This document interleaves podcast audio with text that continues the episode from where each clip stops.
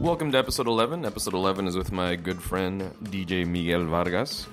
Uh, he runs, he is a program director for KFAI and also a DJ here in the community.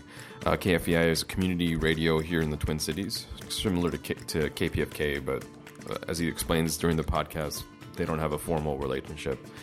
Um, it was actually a lot more technical than I expected. We actually, um, you know, got into the, the sort of the, the, politics of DJing, the science of DJing, how he chooses songs, um, the sort of preparation that he goes through in order to do what he does, and he does it very well.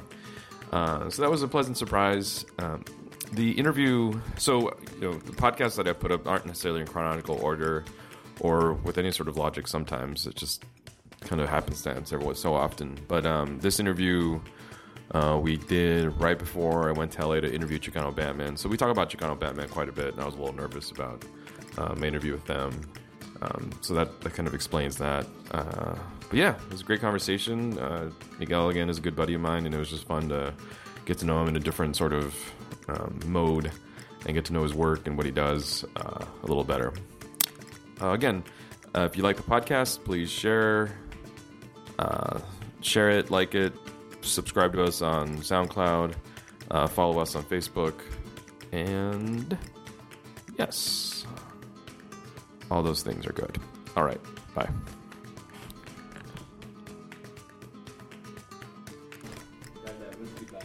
Yeah, go ahead. Go ahead and grab what you need, homie.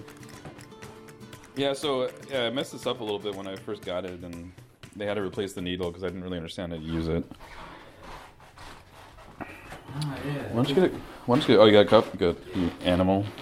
Oh, no. Uh, let's see. It's really squeaky. I don't. Oh wait, is it even on? It's not even on. Okay, hold on. All right, so we're with uh, Miguel Vargas. You want to say hi, Miguel? Hey, hey. Miguel's a DJ, so he's gonna sound really goofy. We're just we're getting the record player started. I just forgot to turn it on. We gotta warm it up. Yeah. You know, the funny thing is, uh, instead of volume, it because it's like from the 1950s, it says loudness. It goes to 11? Is that what you're saying? No, they, it's the, instead of the word volume, it says loudness. Wow. You know, like This is a very common man uh, vernacular. I know it's hilarious. All right, let's see. I would have been like, what do they mean by volume? Like, mass wise? Or... That should have been it. Okay. All right, there we go. Yeah. Just have a seat here, buddy. can't wait to hear how that sounds.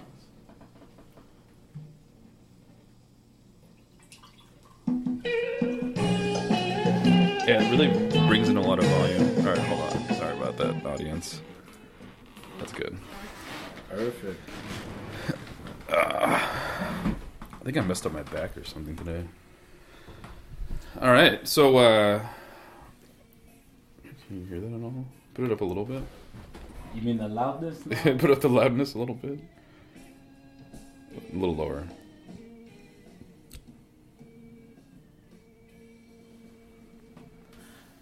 Is, it, is that good?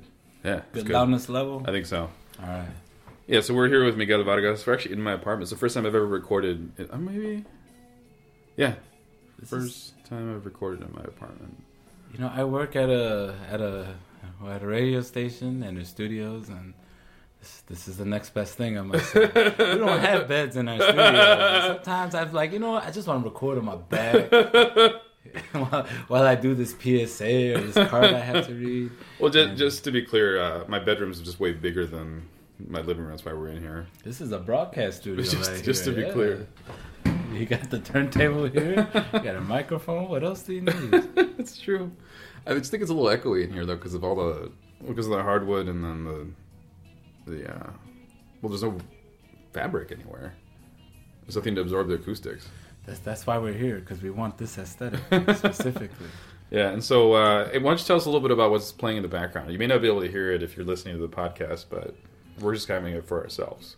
Oh, this is um. Oh lord, this is Chicano Batman, and this is the Cycles of Existential Rhyme LP. which I think is a on its on its own. It's just a really amazing, like name of an album. No, exactly, and um, very killer melodies. You know, they have it's a bilingual album, and right. and and both songs are great in English or It is. It is like quintessentially Chicano in that way. Yeah, you know, I'm, you know, this album. What I like, one of the things I like about it is that in this album, and in their previous uh, self-titled album a couple years ago, you know, they include like a lot of uh, of the Nahuatl language Oh, in them. Yeah, I don't know if I noticed that. like uh, there's the track. Uh, and it's funny, I can't say these names unless I sing it. we'll sing it then, homie. Or I think on this album is a track called Sonato. Yeah. Um, you know, even as Oh, now now we're getting a little too loud, maybe because little too loud? because he's singing. the loudest level. I think when it's yeah, when it's just uh, audio or when it's just uh, music, it's not as loud. But when it gets into the singing, it's really loud Mm-hmm. because of just the way the frequency is picked up. Yeah, his, his his frequency does travel. I must Yeah. say. And so yeah, it's very It's a now what I didn't realize that. and like uh and he says things like Teotihuacan, Yeah, you know, I, and it's I definitely just, hear that because it's a long word. yeah, no, exactly. I mean, what a way to sing it, you know. Yeah. Teotihuacan. you Oh, know, the way yeah, the way he Um, articulates it. It's it's it's kind of like uh how do you say it? You know, their sound to me is a mixture. It's like if Rigo Tovar met El Chicano, you know, back in the day. This is this is the music that they would make, and God, you know, it's fantastic. I don't know that reference, but it sounds exciting. Oh, it's it's eh, it's time to explore, my friend. Yeah, Yeah, yeah.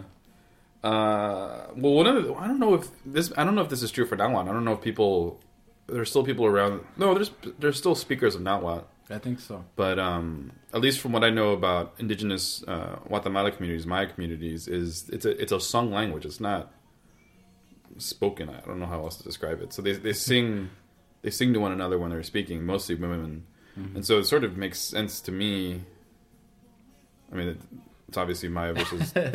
it's the only way I can say it. Yeah, But it makes sense that it's, there's a sort of wanting desire to sing it out because they are complicated words, but they're it's easier to say them when you sing them. It's kind of like James Brown, you know. He may, he may talk to him, but when he's on stage and he belts out, you can hear everything as clear as day. You know? They must sing it from their stomach, you know. I guess so. Because I mumble too, though. I mumble a lot. You got the.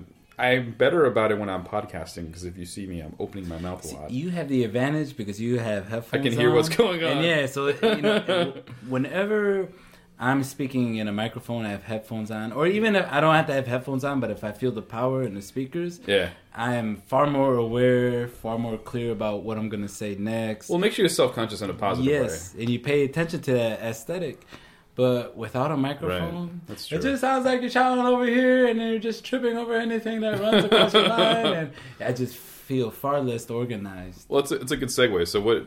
So you you're in the microphone a lot. You're in the studio a lot. What's your day job, Miguel? My day job is I am the program director at the local Twin Cities community radio station called KFAI. And it's not like a Pacifica radio station. It's its own. It's Is it one of those or? Is Well, it, it's I don't know. I don't think we're a Pacifica faci- uh, affiliate, like formally, Yeah. but we do. you roll. We them? do have a relationship with them through other entities, like the National Federation of Community Broadcasters. We're often in the know about what's happening with Pacifica Okay. because you know it is a structure to admire in some way, you know, and we're we're independent from that, but we do. I think we do collaborate together through some form or another, maybe through the NFCB and kind of sharing knowledge and resources. Okay. Well, just is, yeah, I was just wondering. Doesn't really matter. Mhm. Uh, so Miguel, and you're also a, a DJ, correct? Yes, I got involved with K, or I started working prior to working at KFA. I was a volunteer DJ programmer there. Um, What's your DJ handle? DJ Miguel Vargas. No, isn't it Uh, DJ Pocho? No, uh-uh, Oh, who's uh-uh. that? Oh, Radio. Was that the name of your show then? The name of the show is called show is Radio Pocho. oh, so you don't have like a fun DJ handle? No, I Why could- is that? Well, I think uh, Or we're gonna do an exclusive. I think when I started Miguel's DJ DJ, handle I on know, this, on this podcast series. I think when I started DJing, you know, I didn't have that. I I just couldn't give myself a self-given name. You know. Isn't that what everyone does, or did somebody No, else? uh, Yeah, pretty pretty Oh. much. Or somebody gives them a name, or maybe they do create one on their own. And I just couldn't do. Just that. like on the street, somebody gives you a name. Yeah, like you know, the only nicknames I have is you know Miguelito, of course, and uh, Ling Ling, and um, Why do they call you Ling Ling? it's I think uh it was my older cousin. He gave me that nickname, and I think he just That short- sounds, it just sounds problematic and yeah, I know, right? I think he just number of different ways. it was his way of shortening Miguelito or something, like calling me Ling Ling. it's totally messed up. Yeah, and so uh um you know, so I, I didn't want to I didn't want those names. The only name I thought of that maybe I thought about using was there was this song by Bernard Wright called The Master Rocker, you know. the Master Rocker.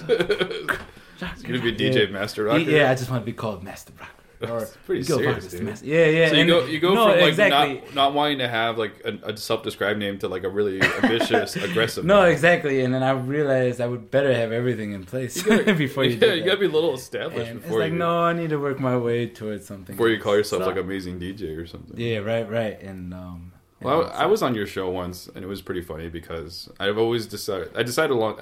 I never expected to be on the radio, but I decided a long time ago that, or I was Guatemala. We had this joke that if I were ever to be a DJ, it would be DJ Reaganomics. Reaganomics, yes, that's right. And then we decided afterward that maybe DJ Trickle Down would be funnier, which I think it is. That's that's a new one. I haven't heard that oh, one. Oh yeah, yet. we didn't talk about that. Yeah, Let's you need to get it the domain on that. Yes. It doesn't have to be like. It could also just be a random thing. You know, it doesn't have to be like significant. It could just be this thing that. Someone's gonna be. It's kind of significant to me, but it's still. Someone's gonna be looking for porn. They're like, "What DJ site? What's this?" Ah. yeah, I guess so. Maybe, maybe. Yeah. So uh, Miguel introduced. No, well, my buddy um, Jose Guiano in LA introduced me to Chicano Batman, but you certainly reinforced uh, my interest in it. And we'll talk about we'll talk about just growing up here in Minneapolis, where we are currently, in a bit. Let's talk about music for a bit, buddy. Alright. So you and you have your own. You you like DJ. Well, I saw you DJ at a brunch, which was kind of strange. I, don't, I mean, let's, uh, let's keep it unnamed so we can speak openly about it. But Okay. it was just really funny to have like, well, you know, you put something out on Facebook, and I walk into this place. Where actually, I enjoy eating there. It's pretty good, but like. It's like ten o'clock. Everybody's white, and you're teaching, and it's like caribeño music and like Chicano Batman, and a bunch of other stuff. And I'm like, this is such a weird juxtaposition. Oh, they give me the sound system. That's what I'm gonna do with it. and it could be anywhere, but it's uh It's just odd because people are just eating brunch and chilling, and the kids everywhere. no, it is um you know the one of the things I've been getting into lately. I I have been DJing maybe since uh about 2006, so by now that's maybe going on a good 8 years. And when I was far more into it, you know, you're very hungry, you know, you're willing yeah. to take on a lot of gigs. and- Anything more like it, You know, and you start out with house parties and Sure. you know, when you do with, really with, your, with your homies, and everybody's like, "You're amazing." Mhm. No, right, right. You're, you're not really challenged by scrutiny at that point. And when you do that, and when you're able to do it, next thing you know, you know, you're able to do, you know, a lot of Friday, Saturday night gigs. You're even able to do weddings and kind of more, uh, let's say, social gatherings where people just show up and they already have something in mind already about how Right, they want to get down. Um, and so after kind of, you get the challenge. So is it you're trying to challenge them, but also introduce like you're trying to keep them comfortable within music that they would know, but you're also trying to challenge them, introduce them to. these days, yeah, I think. But um, earlier you could have. Back yeah, back then like maybe you would try and then sometimes you would alienate like whatever clientele was there. Right, right. But um it really does help you know to Well, especially as people are getting drunker, or whatever. Oh, they're- God. you're getting ma- more There- demanding. there's a difference Right. between a sedated crowd and, a, and an intoxicated crowd. A sedated crowd, they're gonna love you no Because matter any what. quinceanera or like wedding I've ever been to, like somebody, some drunk person Yeah. is like running up to the DJ, like, "Don't play that! What are you doing?" and it's that's that's how it is here, you Yeah. know. And um those and you know I think those things can shape people forever. Um, From a DJ, from a DJ, from a. DJ perspective, Okay. and in terms of DJ, I think you meant like from a participant perspective. No, no, oh, maybe even that. trauma, trauma on the dance floor. Um, no, no, it, meaning like that'd be a good DJ name. DJs will find Trauma on the dance floor. trauma on the dance floor. That should be a DJ name. We're gonna have we're gonna get, we're gonna have by the end of this podcast we're gonna have a DJ name for Miguel. All right, oh, That's the keep commitment. throwing them out as we go. you know, um, But I, it, I think I think DJs, you know, of course, one of the things is finding a formula to hit pay dirt, right. and You gotta make money. I mean, Yeah, and and you know, and, and it it can be easy to fall into that trap, but you know, for me, it was kind of like, all right, you know, I may be hitting play, pay dirt, but this clientele is is not what I want to be DJing It's for. not who you want to speak to. Yeah, I don't I don't mind being inclusive. You know, like if they want to join what I what I want to do. That's great. Right. You know, But if they're making me, you know, accommodate that and only that, then it's Let's be a little more specific. Like, what can you describe situations or types of folks? Well, it's you know I think since I started doing the Radio Pocho radio show in 2010, you know I was DJing in 2006, but now that I had this ability to broadcast and have the freedom Yeah. to really, you know, try all these different styles of music, combine it together, and have it make sense in some way, it's like I was striving to get a lot of my DJ nights to sound like the radio program, okay. you know. So it'd be like Radio Pocho out in the streets on a Friday, Saturday night, but you know, luckily I had a nice following that invested in that and Yeah. didn't mind that at all. But I had a, a larger turnout that didn't have no didn't have a clue about it, Right. and so they already have something in mind in terms of getting down, you know. Um, so it's it's very closed minded, you know. Yeah. And then not only that, they lay their their hang ups on you. You don't have Britney Spears, you know, or you don't have that journey. Oh, oh, like that. like we're in Minnesota. What kind of DJ are you? You know that They, kind of literally, they would say that yeah, verbatim. Oh yeah, oh yeah, most definitely. And so it's like you know I didn't like that vibe or energy, and but at the same time, in order to compete with that, you do definitely have to have the energy to keep up and to study, figure what people are listening to. But I think I was just kind of more. I was more irritable at that time, or irritated, both, yeah. um, at that time, So, what what sort of um, things did you get stuck playing that you really, really didn't want to? I think sometimes, um, Like just top forty stuff in general. Yeah, or- even top 40 stuff. I mean, sometimes there was, when I started to realize, you know, you find out something works and it's very powerful. But then I think just because it's it's midnight or 12:30 or 1 and now it's peak time, then you start falling back on those things and you see the same trick work over and over again and it's kind of unfulfilling, you know. Mm. And but it's also because you know, I started working at the station full time in 2012, so that was eating up a lot of my free time to uh, to kind of keep up and explore. That's why I admire DJs who are able to somewhat do the circuit because in order, you know, in order to be on top, in order to really please a lot of people, sometimes you do have to do your homework, research. It's nice if you have a great selection, you know, to go along with that, which I kind of felt I had, but I didn't want to do that anymore.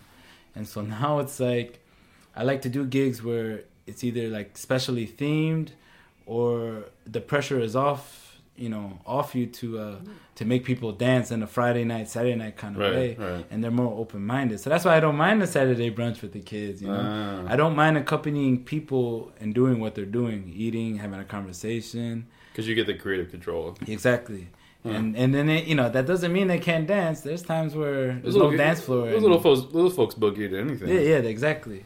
And so I, I, I, I like doing it. I like surprising people as opposed to being obligated. Like supposed to make my night, you know. Mhm. I like to, you know, Interesting. that's those are the best things about life are those surprises as opposed to having your expectations met. you know. Yeah. Hmm. Dealing with the boredom of just expectation. Yeah. Oh God. It's Yeah. like Interesting. how many more of these do you have? Can, can I take a break? Can I do what I want to do? You know. I didn't realize we get so deep talking about DJing. Well, I mean, Hmm. well, while you're there waiting for the next transition that you're gonna make, these are the deep thoughts. you know? It's, Well, I guess there's like a three minute gap, right, or two or three minutes, depending on the song. it's, it's not just track. saying whether if the water is wet or cool or lukewarm. No, you think about the texture and Hmm. maybe how deep it could go if you actually knew how to swim. You know, but you know, those are the you know, I, those are the things. We were also describing like about. a craft too, and a craft that you're working on.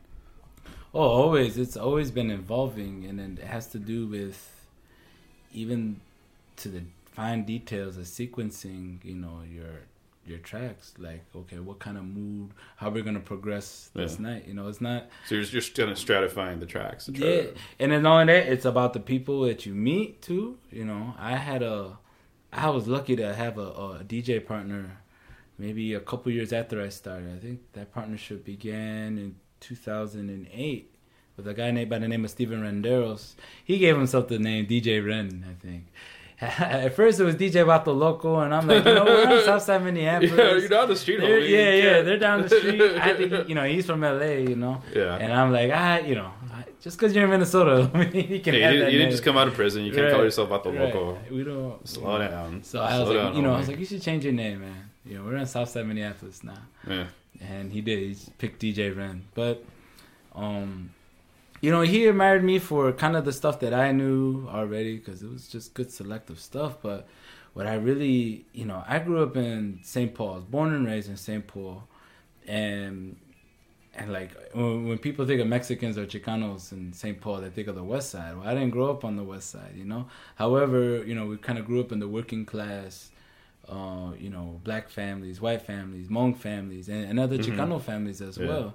So to kind of have these spaces outside of our backyards, you know, public spaces where we can hear music in Spanish and stuff like that, you know, that kind of wasn't happening. You know, we would enjoy other people's music. You know, we would enjoy R and B, urban R and B, you know, hip hop, or like our Yeah, because that would have been yeah. Because in Los Angeles, the, the the sort of textural backdrop was like rancheras or like mariachi music Mm. or corridos. Because there's just a lot of Mexicans and a lot of recent immigrants Mhm. that still enjoyed that type of music. and and and we we liked you know given that my lineage is kind of from Tejas and Carrizo Springs, you know, we loved Tejano music, some of the more popular, you know, ran- rancheras. I mean, we knew about that that popular stuff, but Yeah, that's like because the elders played, it, like our grandparents or right, right, right. you know folks who were really into that. But in the meantime, like my mom and you know some of my other uncles, they love funk, disco, soul, and rock music, Hmm. And um, Because of their generation and having the generation of having being been in in, Texas and not Mexico. well, no, no, in Racine, Wisconsin. Oh, Racine- oh, right, right. my, Sorry. my Texas is my grandparents' generation, Mm, okay. and they were migrant farm workers, and they ended up settling in Racine, Wisconsin, with other kind of Tejano families that migrated up there too. There's a whole crew of Tejano families Yes, that are Latino in origin, but then and given that they, you know, Huh. it's right there in Lake Michigan on 994, you know, you also had a lot of, uh, you know, African American families migrating north too, even even settling in Racine. So, you know, there's a culturation that's happening in Racine, you know, and that's that's how they got down, and it's something we were able to share, like in St. Paul, you know, coming up. Um, so it was a very, yuck, I hate the word diversity, but it was a very, you know, it was in in that way, that kind of experience. Um, but so Steven being from LA, you know, you know, he was born in El Salvador, and so he kind of came from that, that of course that immigrant experience, you know, Yeah, being sure. yeah, being in LA and also having the spaces uh, to hear the music, bailes, and all of that. And so well, if he's our age too, like the the Central American immigrant experience is very unique and very specific very to the you know to the the, the civil wars, the armed conflicts in both Guatemala and El Salvador, mhm, and the big big surges like community and, and folks that were coming into Los Angeles at the time. mhm. It- it that really was- changed the texture of the Latino community. It does. too. Oh yeah, I thought Steven was Mexican just because he was from LA. he probably kicked your ass when you said that. Not yet, not yet. You corrected me though. but uh, but you know, but he had this. You know, I have a I have a very detailed memory. You know, yeah. and I think uh, it's I think sometimes uh, amnesia happens too much. You know, with people like they Sure. can't remember beyond before like when they were eleven, and so when I met him, you know. And he would kind of share these stories or these musics, you know, from the past. Because I'm all I'm an old soul, you know. yeah. And so whenever he would kind of bring these memories up, you know, I mean, it's it just really interested me, you know, and it's it's kind of like you know we both want to do funk and soul, old school music. We want to DJ that, and we also knew we had to do the hip hop stuff too Yeah. because you know that's that's our Just bringing the generation. crowds and yeah. But I, you know, he would he would tap into that, and I would learn so much from him about you know uh, the other styles outside of cumbias and corridos and rancheras. You know about the bachata, the Yeah. the merengues, and and other things. You know, It's definitely not ours. It's not a U.S. Mexican experience. No, it- bachatas and things. mm, no, I yeah. still figure I didn't know that existed until like three or four years ago. Right, and I didn't and and I didn't like what I was hearing like in the mainstream wise. Oh sure, yeah. I mean, Oh, I'm like, what is this stuff? But it wasn't until I was able to find a, an approach or a Yeah. song that I like. Well, it was all like booty rap, you know. or- Yeah, yeah, You know, I it just mean- wasn't wasn't the best representation of that style of music. It's a little too sweet, you know, a little too sweet for me, you know. Yeah. And I like the brava stuff, you know, but not nothing too too bad, like you know. But um, yeah, but referring to its sound, like you can roll with this to the homies, but not just because they're talking. there's also like an interesting fascination with the white folks here into hip hop too. Mhm. I, mean, I, I went to uh, my my buddy Dan had a he had a we had a bachelor party for him, and we go to this like, a club in Northeast that was just all German or something. oh, Gasthof. Guest off, and we go to the basement. It's like twelve thirty. One, it's already pretty late, and everybody's pretty drunk. They start playing like Snoop Dogg and all this stuff, and all these white people like know every lyric, and they're singing about the LBC, and I'm like, what the hell is going on here? They love it. They They they, lo- yeah, yeah. love that old school shit, man. Oh, totally. crazy. Sometimes you I don't really get it, and it kind of you know it's a little alarming in certain levels, but it's because there are times you know we are fed through the same tube. You know, I guess not so. all All the time, but right, we're gonna flip that. flip it over. Take a little. Uh, well, you know, um, uh, it's time for the uh, commercial break for the Chipster Life blo- uh, podcast uh, pledge drive. What what commercials do we have coming up? man? Oh, we have a we have a commercial about a uh, chia pet. They still have those. the Fernando Valenzuela. Fernando Venezuela chia pet. Yeah. all these uh, all these white folks really love really love the old school hip hop. Sometimes It really surprised me. Like I had a coworker that like says that her and hip hop were like peas in a pod. She's like the whitest chick I've ever met in my life. well, I'm like, you, where do you go off saying this stuff? you know, I I think Minneapolis, you know, the Minneapolis hip hop scene, which I think involves a lot of white people. I mean, at least listeners and Well, cer- fans. certainly, yeah. I mean, Um, you have to involve white people here because they're the oh majority. yeah, yeah, yeah. You Mhm. know, it's, it's, it's and um, I think uh, in order to be that kind of fan, you know, you have to, you probably have to know some of the the realms, you know, or the the classics, I guess, you know. Yeah. Um, but You have to be a little informed, yeah. and it helps to be a DJ and to be able to play that stuff and have it well received. So it's it's kind of funny, but I don't complain about it if I'm working, you know, because then it means okay, it pays I might be able to I might be able to enjoy myself a little bit by It pays the bills, brother. mm-hmm, getting to be able to play some of the songs I like to. Sorry, I'm just. We'll just do it that way. Nice. So, uh, um, let's talk about. Oh, God. Everything's all over the place. this thing's tipping over. This is not. Okay. What What do you like about Chicano Batman? Like, uh, I'm just kind of curious about like, because I'll say I like a song because of X and X reason, but you have a little more of an informed view of music. So, can you get really like, like a like a song? Yeah, like, can you get really detailed about what excites you about this band? I, what I like about it is, um, well, I think some of the instrumentation is just fantastic. It's, it's, there's, there's almost like no star in a group. Everybody kind of pulls their own weight. You know, Huh. you can hear the the organ, and it's, you know, everybody almost like feels like everybody has a turn in some way to really shine. You know, the or- Yeah. the organ can really stand out. It's one of the most appealing things. Because the vocals aren't very dominant. No, no, like he doesn't have this big voice that just like dominates the song. Exactly, and even when he does sing, you know, the narration is very interesting. You know, it's it's not just you know the sound of his voice and the notes he reaches. It's it's the narration that's like, oh, it's another treat. You know, so even like when the bass plays and he's doing his doing his runs, you can hear that very well.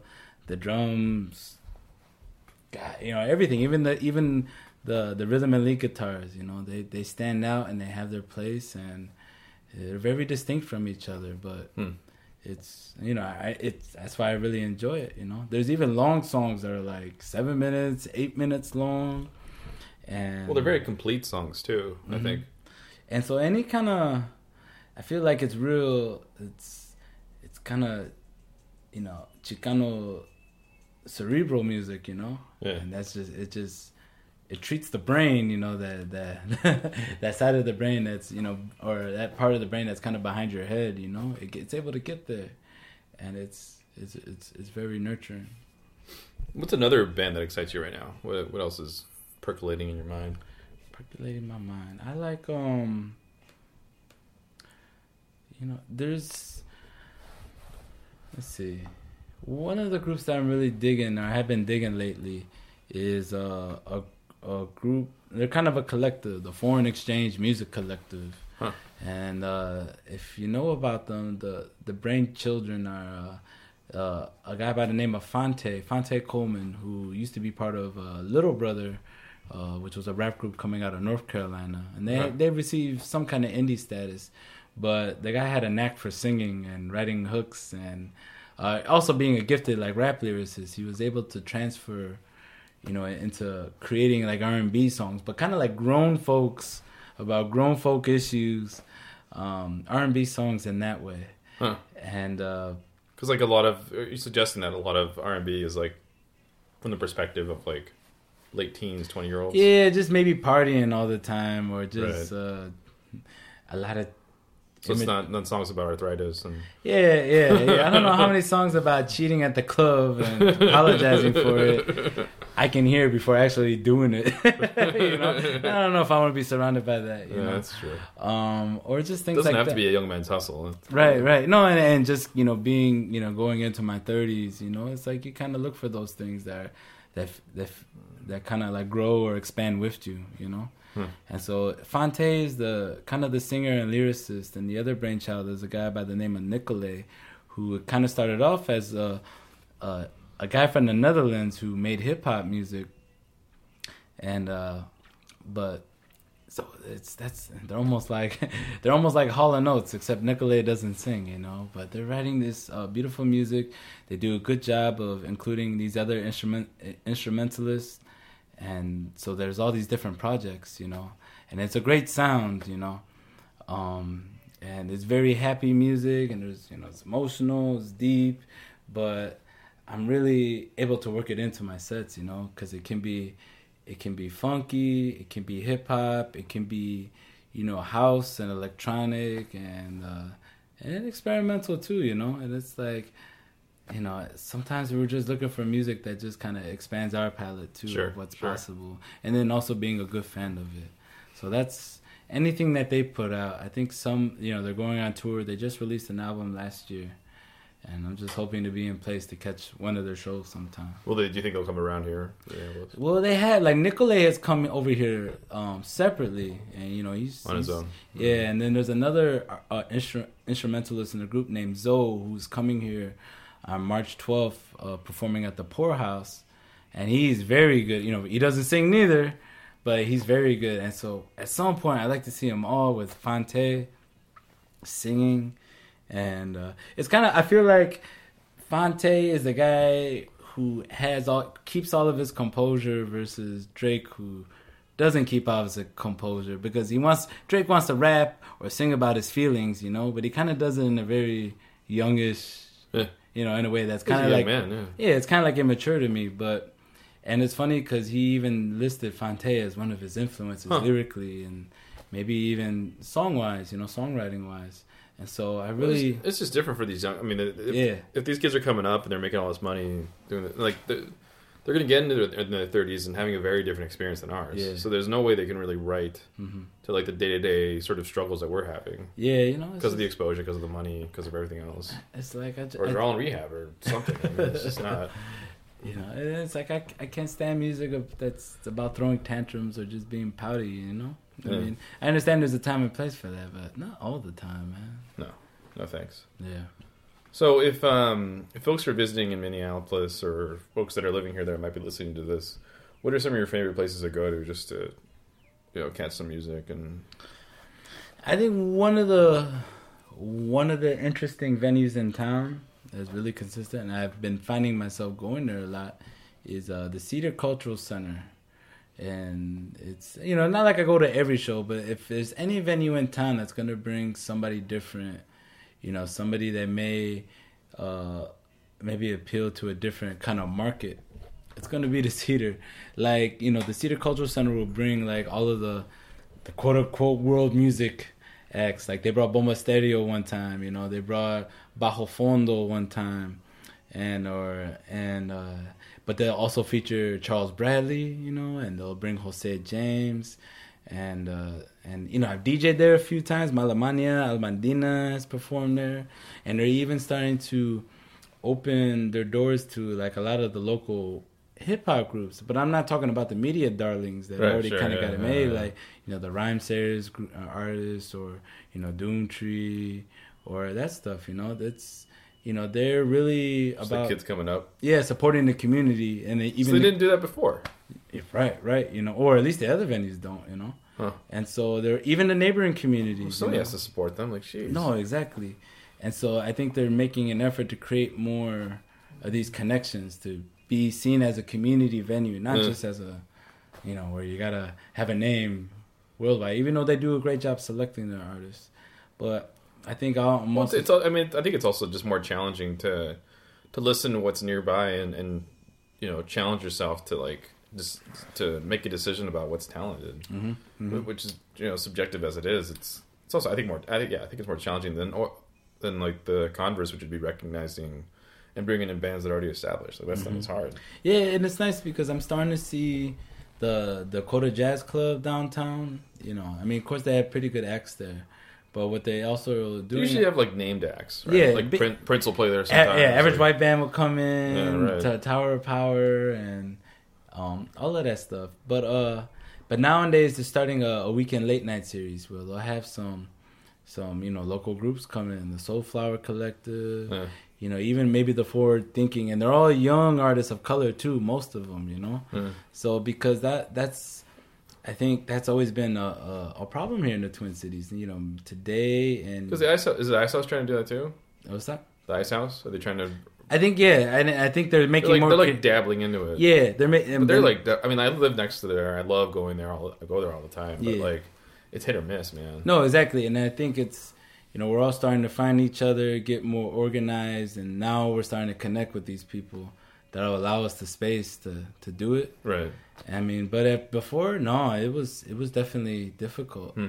You know, we had to perform for each other, or and or maybe the spots that would allow us, you know, they would shut down. You know, they would, Right. you know, and so. But now So I mean, it's a hard business to make money on. Yeah, but but the I think sometimes the Twin Cities can have a reputation just for you know we'll have dy- dynamic artists you know that are here, and then they they don't have the access to to try bigger venues and Right. to even leave the city. Maybe they have that kind of support, Well, it's hard. You need a lot more money to, mm. Or well you need money, to but hire but to bigger media markets. mhm. but I think uh you know It's a bigger risk for the venues. I mean, Or uh, you know, depending on who owns the venues, you Sure. know, what, what kind of things they want to take chances on. Sure. I think it sometimes refers to the audience that they want to attract, and then they believe if they believe that a certain group or an artist is not going to attract. I mean, they'll attract something, but if it's not something, if it's something that's undesired, they're not going to risk it, and that, that's too bad. You know, that's really too bad. I even feel like that as a DJ sometimes. You know, when uh, when I used to have a residency with DJ Ren at um, the Dinkytowner Cafe. We did that for two years. It was fantastic, but then they closed down. And as we're kind of trying to put our name out there, you know, I mean, who owns these venues? You know, they see names like Steven Renderos or Miguel Vargas, and they're like, oh, well, we don't want salsa night here, or yeah. um, or you know, we don't, you know, we don't know if we, don't want, want that crowd.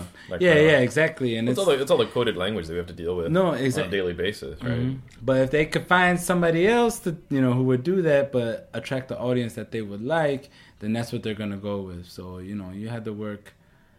You had to work ten times as hard, but you also had to make as many relationships possible Yeah. and really get them to trust you a million times. Yeah, you have to work harder, but you also have to be like more diplomatic too. Yeah, no, exactly. Well, you can't let it get to you. It's a little hard. otherwise It's hard. gonna- I mean, it's hard. Otherwise, you're gonna self destruct, man. Yeah. You know, I've seen a lot of people move here, and you know, from somewhere else, and they self destruct easily because it's like, Yeah. but it's like, man, you learn when you're here long enough. It's like, it's like the longer you're here, the more you dress down for the winter. You know, because it's. Huh. But um, and that's kind of what it's like here. You know, you know not to bite the bait every time because. It's you don't want to be uncomfortable all the time, you know. You don't want to be wearing layered snow pants, boots, and a thick jacket because you might be somewhere warm and you gotta you're stuck carrying around all this shit, you know, and uh, Hmm. and that's uncomfortable, you know. So you you just catch on, you learn not to worry about it, and then you work with the people who are willing to to work with you, and that's that's who you're gonna cater. You got to to. find your, yeah, you got to find your voice and you got to find your. I know a lot of people who will pout and scream just because you know the main they feel like the mainstream is. Uh, Or first Ave won't play that. yeah, yeah, or is ignoring them, won't acknowledge them, and it's like you know what, them places are gives a shit not for you. Let's Yeah. create, let's start Right. something, a, a, space where, you know, they Well, will. well, I think it's certainly it's certainly like the sort of attitude I've, I've brought into like trying to make this website is is my own recognition of my own frustration Mhm. within my work and what I do, but also with the communities I work with. It's like, oh, why don't they pick up our story? Why don't they blah, blah, Right. blah? And it's like, well, fuck it. you know, just do our own thing and see what happens. when I had started DJing, that was kind of the thing. I think you know we were kind of coming out of a you know when we were younger. You know, I was friends with you know some some hip hop artists. You know, some people make beats, people who rap, people who dance. But like I said, we're all kind of very. We all know the same things, kind of. You know, even when the DJs would p- perform, you know, we would know what they were spinning. Yeah. But then once we started realizing that you know, there's an element of snob, snobbery going on, but at the same time, you realize that something is not changing too. It's the same stuff. People aren't afraid to to reach out and branch new things. You know, they're not playing dance music anymore. You know, No. and they're going out to see these shows, and they weren't that entertaining. Well, I won't say they weren't entertaining, but it was just always the same, the same, the same. And what I start to realize is that, like ten years down the road, is that a lot of us who were hanging out together kind of went out to find other things um, whether if it's kind of more forward looking, whether if it's being nostalgic, or whether if it's uh, kind of going back to the roots, you know. Yeah. Um, we starting to find these things, and we're able to like, like, kind of combine them and put them together and create this variety. I know when I was, you know, going to the hip hop shows, I'm like, okay, you know, these are all kind of maybe too underground, too male oriented, not Yeah, enough sure. stuff, you know, It's to too heteronormative. not enough stuff Yeah. to dance to you know you can't get the ladies to dance you know and and so i wanted to kind of create that change because i had an idea that i could you know if, if i just had the opportunity and the access you know it can happen because i've been thinking about it long enough Well, so I mean, you're. It sounds like you're trying to balance a lot of things. You're balancing commercial appeal, just you, you got to get people to buy things and buy drinks and buy the tickets, whatever. Mm-hmm. But you're also trying to have content that speaks to your integrity and right you're comfortable with, and is not just the typical top forty fare. mm-mm mm-mm because what's the point then But you, know? you're also just trying to get people to move. Yeah, no, exactly, and that, it was just an idea that I had, and I did, I really didn't, you know, moving over to South Minneapolis from St. Paul, it kind of taught me, you know, I learned from South Minneapolis that there's something that isn't there that you think that should be, you know, don't wait around for somebody else to to do it, you know, because they could do it wrong or whatever, you know. Um, you you might have to create that change, and that's kind of Well, we should at every opportunity. We Right, try right. to. I mean, we can't. Mhm. And I mean, that's me. That's the knucklehead coming out of the cocoon, you know. Yeah. Like, normally, we mind our own business. If that's not for us, that's not for us, you know. But um, Well, and I think it's it sort of speaks to the part of the general challenge of being a Latino in this country is Mm-hmm. that it's often the case that our parents just can't help us, right, and there's, there's uncles can't really help us because they don't necessarily understand the context and the things that we're excited about. right, right. And we have to be very entrepreneurial Uh-huh. in like everything we do just to try to get ahead. Mm-hmm. Like no, I, exactly. pretty much nothing I could do I would ever be able to explain to my parents like at all. Like I would try to say those to use words, but like Yeah. they're just so confusing to them. No, Like, and it- anything, um, anything. Until you get the chance to do it, and then it, you know it'll make sense in that way.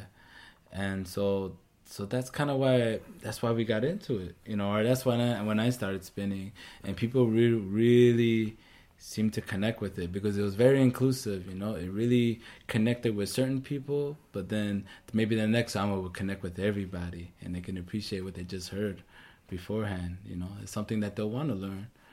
Um, and that's kind of you know it's, it's i had always had the dream of well, what if you had a radio well of course what if you had a radio station but what if, if anything on a smaller scale what if you had a program that embodies that you know that shows this kind of versatility because now let's face it our generation is spoiled as hell you know you know we have information at our fingertips and you know it's When we were coming up, we had Napster. You could just grab anything Right. you wanted. But there, but you still you still need a guide through all this. Well, even to if the- anything, with all the information, it's even more confusing because you don't know what's Mm-hmm. legitimate, what's what's a good perspective, what's well even i mean just to navigate it. just to know, just to be aware that you can go from one thing to the next, you know, and it doesn't take years anymore like it used to. right. Um, I mean, and that, and that refers to everything, like even like editing video or, or the way things are edited. You know, they just jump to the next thing. These transitions, you know, we're just used to being versatile now. It's no longer um, just a canon or a style that you know one style that you're only used to. You know. well, we have more access. Yeah. No, exactly. And so I just thought about like, well, what if we could able to demonstrate this versatility, you know, a bit, and um, because it's what brings people together. You know, when people when we have a backyard, you know, when you grow up and you have a backyard barbecue, there's all these different musics.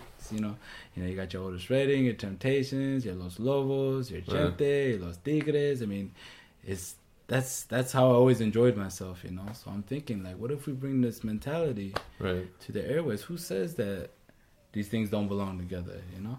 That's Yeah. racist, bro, or, or something like that, you know. Certainly prejudiced, at least. Right, right. And so, but we're institutionalized in that way. You know, that's how people see radio. Even you Well, we get and we get. I mean, you know, institutionally, we're segregated in the way we live, and we're not allowed or not encouraged or by our parents, by the institutions, whatever, to speak to another ethnicity or society. Hmm, Right? Like, right.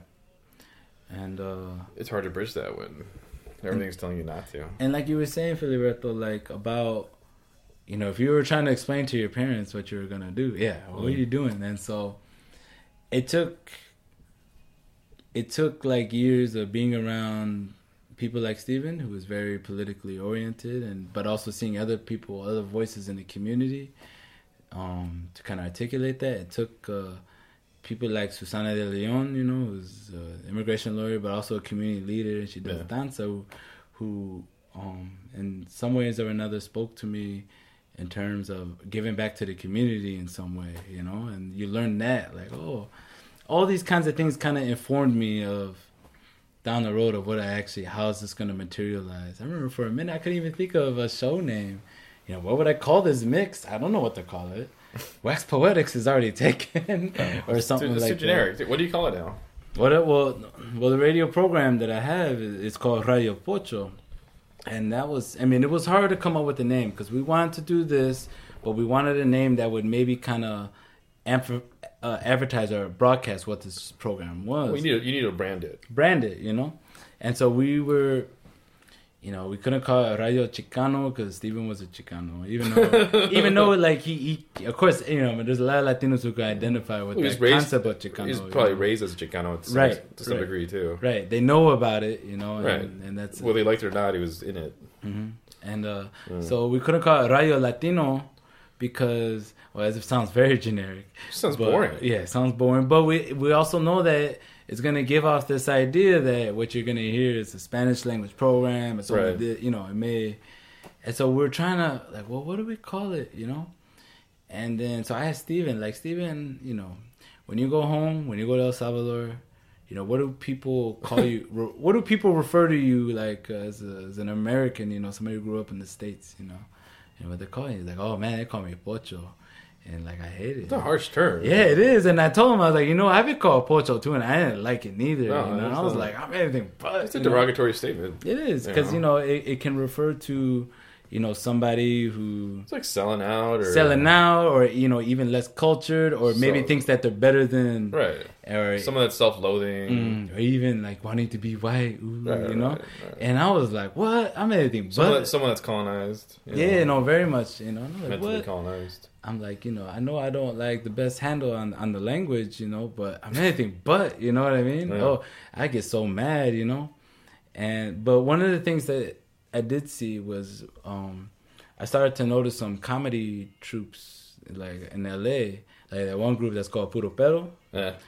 And you know, I saw one of their little fanzines or magazines. Well, there's that a website now too, Pacho, Pocho.com. Mhm. Lalo Alcaraz's project. Well, this is prior to that, you Oh, know? yeah. or maybe, So- but or maybe it was around that time. But But there are yeah, there are folks reclaiming the word. we we started to see it Yeah. used in a humorous way of like of of how pocho you can be. well, there's like the Pocho Hour of Power too. Uh, well, this was prior to all of All knowing that? knowing that. How I, long I, have you I- been doing this, or you just weren't aware of it? No, I just 'Cause no. those- I guess yeah, because I'm from LA and I was. I mean, those things well, were I'm around from St. Paul. since like I was in middle Yeah. school, but Yeah. you didn't necessarily know about that. No, no, yeah, because we're we're we're in the Twin Cities, you know. And uh but no, it wasn't a, until I encountered Puro Pero and I just started to see how they embrace pocho in a humorous way. This is how pocho we can be. You know, we like Morrissey and the Smiths, or we like Creedence Clearwater Revival. Or, we, we are we are different Right, than our right. Mexican brothers and sisters. I mean, this this is the the very real thing. It's not. Right, right. No, it is a reality. It is this reality, you know, Yeah. that that happens to be, and or one that you can't help, you know. And uh, so then we just like look, like I know, I know we don't like this term, but I have a feeling it's the only word that's gonna imply if they get the joke, you know what what kind of show they're gonna get. You know, it's gonna be the Pocho side of being Latino, Yeah. but not necessarily. You know, we're gonna. It's just having a foot in each boat. You know. I mean, I had the same struggle with the name of the website too. 'cause Yeah. It's like, you know, we don't really want anything associated with hipsters. you know, we don't really. I mean, Chicano isn't inclusive in my mind. Mm. So, you know, chip, but it, I think I think why I came to terms with it was the term itself sort of speaks to who I'm trying to talk to. hmm You know, folks that are raised here that speak English that are a bit educated or not doesn't really matter, but hmm that have an interest in things that are beyond what's in front of them, I have a curiosity about the world. Mm-hmm. Eh, No, totally. I mean, well, That's what I'm, that's what I'm trying to define it as because The other thing I realized, I just had this conversation with somebody, was that, you know, I do feel like an old soul, you know, like if if I didn't have these, I, I, um, first of all, I want to give a shout out to my other guest DJs and Radio Pocho, who really do a great job of of really providing an even broader context of what uh, música latina is and what it can be Yeah, yeah. and they really bring it, and it's their experiences shape them. So I'm gonna give a shout out to uh, uh, Terrell Webb, Idalia Robles, uh, Reina Rodriguez, Danny Topete, Rudy Aguilar, and Brandon all day. Um, but the thing is, you know, I kind of feel like you know I'm an old soul, and if I didn't have those guys, I would get stuck playing music from the '70s, like all the time. Nothing but classic Fania, nothing but classic Rigo Tovar or Tigres or I, I got know. I got told that once too. Somebody was like, "Oh man, where have you been? You been underneath the rock?" And I was like, right, "Yeah, right. I've been underneath the rock that was formed in the '70s in protest music. Right, That's right. listen to." Parliament Funkadelic, T Rex, you know, all of I that's the only thing I would play, you know. and um and everybody would be confused. no, yeah, exactly, you know. and so but and the thing is is is is you kind of find yourself in these times that interpret interpret things about you in a different way you know kind of the, based on what's happening you know i know growing up you know like i said like being in st paul i grew up with other like chicano families like to us that was the norm like that's that's what mexican was even to us you know on a very Oh, right, remote yeah. level but then You have that know, Texas heritage too. yeah, yeah, you know, everybody was Mexican if they were, you know. And uh it's like how every hamburger is a taco or something, you know. But um you know, I think later, of course, you know, with migration happening to the Twin Cities and now it's, you know, Yeah. it's it's it's got the attention of not only, you know, the local scene but the state, you know, Yeah, people are looking now. People Yeah. are like, "Oh wow, there's enough of you guys." and now you know everyone when they look at you and they see you they have these expectations or assumptions you know about you you know Yeah. Uh, that oh you're from Mexico, you know, or you know, or when did you come here? You haven't They- been in, you haven't been to Mexico for like three generations, right? Yeah, oh, totally. You know, I've only been to Mexico myself maybe five times, you know, just Yeah. for a while, and um, I joke with white people that I have to go once a year to renew my membership, and they, they half the time they believe me. Outdated, And yeah. like, what are you talking about? right. Like, it's no membership card. and so there's even you know there's that identity, but there's Yeah. even like you know, I if I know the people on the podcast land, you know, they can't see I have a mustache and chin hair. I think they might be able to hear you touching it. Right, right, you right, might be able to hear Russell, it, you know, yeah. and then but of course this is this is the image we grew up with, you know. I mean, I have a full beard. Like no Yeah, one in you Mexico has a full beard. right, right. You know, And these are things, these are images we grew up with. I mean, we grew up with people with these, you know, brochas and goatees, and like to us, that's that's like, yeah, that's the thing to be, you know. yeah. And even like glasses, I need glasses to see. but these days, you know, when they see you, you know, oh, you know, it's a fucking hipster or something like that, you know. And it's, Well, it's like fuck it. I kind of am, no, but yeah, with, a Chicano twist. yeah, you know, or something like that, you know. But but no, it's it's like I don't even agree with that, even, you know. No, I don't. But it's I don't really uh, agree with you either. But that's what I mean. Like these times, you know, they It's hard to come up with names. right. No, the It's branding, right? man. I'm not Pocho, but my show's called Radio Pocho. Yeah, I guess so. You know, it is I'm not a damn chipster, but the website's But called know, that yeah, because right. it's the only domain name available. Yeah, and um, you know th- things like that. And so it's just funny how we do have to rebrand. We do have to. Uh, You just gotta do all that marketing stuff, man. Yeah, you know. I wish I could call it something else, but anywho. But you know, but that that's that's just kind of how I'm feeling at the moment. It's, it's very interesting, and you do have to adapt and Yeah.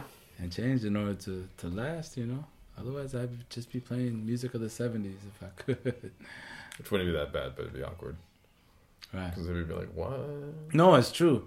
You know, I'm starting to find that like people who are two to three years younger than you is a generation Well, it's gap probably- right there. I think it's probably why we like Chicano Batman too, because it really draws from. Uh, it does not, it's not contemporary in, in strictly contemporary in terms of like what traditions is drawing from. There's a lot of '70s of that organ music. There's a lot of like, yeah. it, yeah, and I, I enjoy that. I enjoy the nostalgia, but I also enjoy their own interpretation of hmm their their sort of lived experience. Yeah, we kind of wait for things to, to be new again, you know.